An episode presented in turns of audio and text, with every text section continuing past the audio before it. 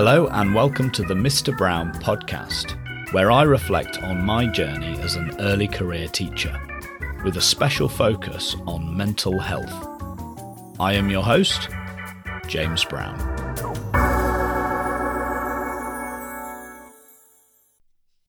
Good afternoon. This morning, I struck, striked. I'm not sure what the past tense is, but Suffice to say, I took part in strike action, and throughout the morning I made lots of voice notes, and so I thought I would share those with you. Be sure to let me know what you think. First day of strikes, teacher strikes, and it's my first time striking ever.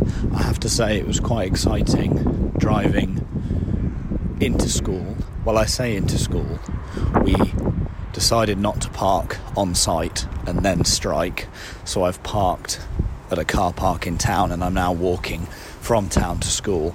But I found it quite exciting on the way in to hear discussion on the news about the very event that I myself would be taking part in shortly. I'll keep you updated just while I'm walking to school, I thought I'd walk and talk because there were three other things, ideas that have come up regarding striking in the past few days that I thought would be worth discussing. First, students ask lots of questions about striking. Some teachers seem to put strike action in the same category as politics and salary and suggest that it's almost rude to ask those sorts of questions. Other teachers are very open about what they're doing with striking. And so I'm not sure which is the right approach. What sorts of conversations can you have with students about striking? I've tried to be as factual as possible. If students have asked out of a natural curiosity, I don't want to stifle that. That wouldn't be a good thing as a teacher. So instead, I've just tried to give them the facts. But I'm not sure whether this was the right thing to do, so your thoughts would be appreciated. Second, the idea that if you're striking, you should be picketing. Some people have said they'll strike but won't pick it and will instead, I don't know, spend the day sat at home watching Netflix. And that that is legitimate strike action. As long as they're not in school and not working, that's all that matters. I think that I'm of the opinion that if you're striking, you should do everything you possibly can to achieve the goals that the strike sets out to achieve. So you should go and pick it, unless there are overriding reasons not to. So many teachers, of course, have children in other schools, and so if those schools have closed due to strike action, then those teachers may need to look after their children. That would be an overriding reason, but I don't think Netflix would be an overriding reason. Third, I spoke to one teacher who isn't striking, not because he isn't in favour of striking, he just feels that this particular strike is too soft. He said that he thought that the social cost of this strike wasn't high enough. So students will miss a day of school, but then teachers will ensure that they catch up, and so no learning will be lost and it will have no impact on their GCSE grades. He contrasted this this soft strike action with what primary school teachers did a few years ago when they apparently refused to undertake stats. Not stats, what's it called? SATs. They just refused to do Key Stage 2 SATs. So, that by contrast, according to this teacher, was a hard strike and it had the desired effect. So perhaps this strike isn't hard enough, or maybe it should be harder. Maybe they'll get harder as time goes by, we'll see. And then maybe that teacher will join us next time. I'll need to stop talking and walking now because I'm thoroughly lost. I need to figure out where my school is. I'm approaching my school gates now and I can indeed see a line of picketers. This is very exciting. I am now part I'm now part of the picket waving an NEU flag and we're collecting honks from passing cars. We're collecting a lot of honks off vans. It's the vans and the lorries that are the most ardent honkers at the moment. It's great and the head teacher has been out to bring us tea and coffee. Wonderful. I've been waving my placard for about 10 15 minutes now, long enough for my shoulders to start to ache. The response has been overwhelmingly positive so far. Well, there's been a couple of rude hand gestures from, from drivers as they go past, but otherwise, all positive. Very few honks from the Uber drivers, thought it was worth noting. Also, no honks from the Tesla drivers.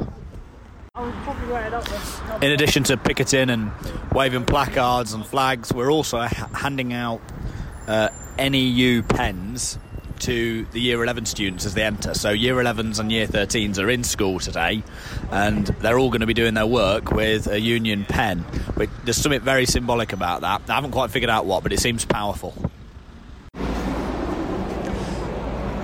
So the picket is over, and we're now. The, well, I don't know whether the picket is over it's just moving uh, locations. Yeah. So we are moving from school now, and we're walking into town where there's going to be a big demonstration where we're going to join together um, with other protesters and picketers.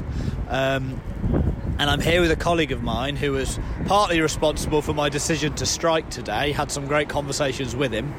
Um, so I'm going to call you Mr. N. In fact, I've called you Mr. N on the podcast before. Oh right, I yeah. Didn't, I didn't realise I'd been name dropped there before. Yeah. So why why are you striking today, Mr. N? Um, well, I fundamentally believe that um, the education sector is not being led in a way that means it's the best uh, outcomes for its both its users and its uh, deliverers. You know, uh, I think that um, the the cuts to um, uh, many different aspects of uh, the education sector. Um, in the past uh, uh 13 years, there's been absolutely savage cuts to the amount of support that's given to SEN uh, students. Um, you know, I, I remember teaching around that time, and you know, if I had a class with students with some kind of SEN need, I would absolutely expect there to be one or two um, you know teaching assistants in the room and and and that that is just you know that concept for most people teaching now is absolutely uh, alien to them you know yeah. um, and I think that um, the thing to you know I, I think I think people look at wider society and, and something I've spotted is like the people who come out of university now seem to be so much sw- more switched on, seem to be so much more engaged, intelligent, talented, but they were all the product of an education system that was pre 2010. Um, you know, they all, you know, received primary education under a previous government when funding was at record levels and you know the the the aspect of teachers' pay is really a side issue. Um, it, it, yes, do do teachers want to you know not go into debt or because because their their pay is falling behind inflation. Of course, everybody you know feels like you know they they want to make ends meet. They want to be able to build a future. You know, but I, I'm passionate about the fact that you know the the, the government's recent five percent pay rise that was awarded um, was not a pay rise at all in the sense that it wasn't funded, and because it wasn't funded. Um, that, that, that was effectively the, the government, you know, passing the bomb to school leaders and saying, oh, well, we've given your staff a pay rise, you're going to have to work it out yourselves. Um, you know, I think, I think the school system right now has been cut to the bone in terms of what it can actually afford to pay for.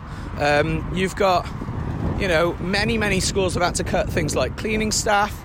lunchtime supervisors, all of these additional staff that make the school work and a healthy place to be at.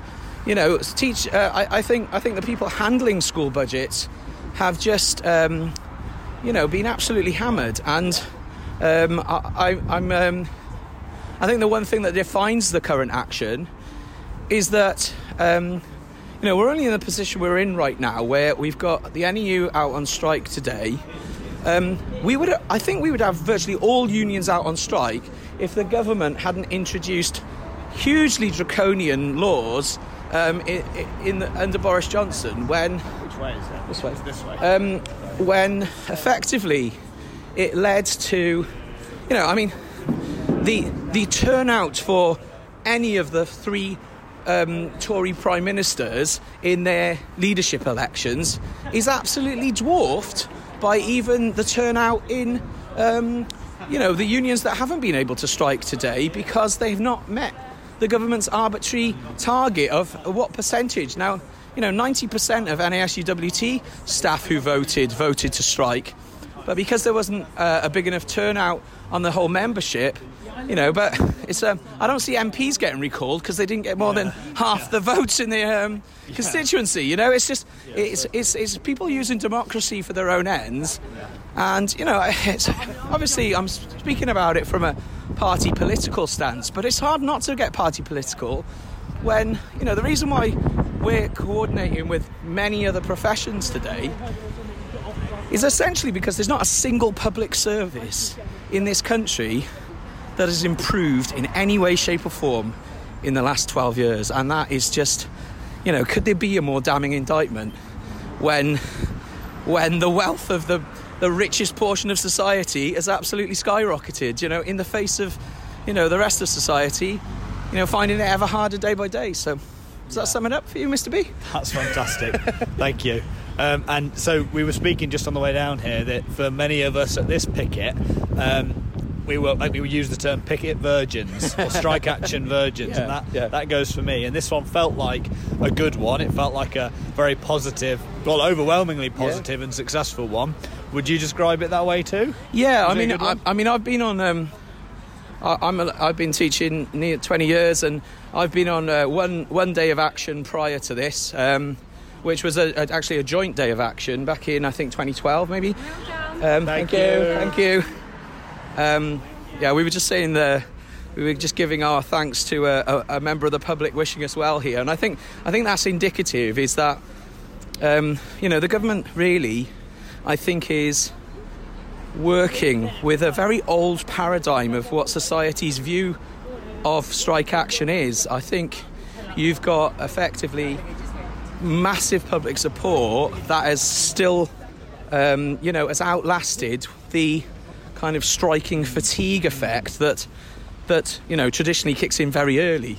Um, you know, we've been we've been here since about seven o'clock, and have been given well wishes by well, you know, probably close to two hundred um, people driving past or pedestrians. You know, there are a um, few rude gestures. There, there, there have been one or two rude gestures, simulating some kind of um, self attention. Um, but um, other than that. Uh, you know, I think I, I, think public support has been there. Yeah, been so. One, yeah. And I'm looking forward to this uh, protest, this uh, this demonstration. Yeah, yeah. Town. We'll see how that goes. Yeah, yeah, absolutely. Thank you for that, Mr. N. You're welcome. So we walked from school into town. We have had lunch, and we are now heading to a demonstration in the centre of town where lots of other protesting teachers, picketers, will be amassing. It'll be interesting to see what that looks like. So we've joined a crowd of, I think, must be around about 200 teachers in the centre of Coventry. Apparently, Cov is a hub for this sort of activity, um, and I believe we're waiting on a speech from the head of the NEU, maybe. Someone said something like that. I'll keep you posted. We joined the rally, or the demo, um, for about 45 minutes or so, and the headline speaker was the General Secretary of the NEU, Kevin, what was it? Courtney. Kevin Courtney, by far the best speaker. They were, I mean, they were all And tallest. and tallest. Yeah, absolutely enormous. That always helps. I think we decided that Liam ne- Liam Neeson on stilts would portray him if there was ever a movie adaptation. Um, then we've just spent half an hour in a cafe having a debrief. If you enjoyed this episode, please spread the word in person and on social media. You can follow me on Twitter at Mr. Brown Pod or email mrbrownpod at gmail.com. Please subscribe, rate, and review in your directory of choice. Please also consider becoming a patron at patreon.com forward slash Mr. Brown Pod and helping me cover the cost of producing the podcast. Thank you and talk again soon.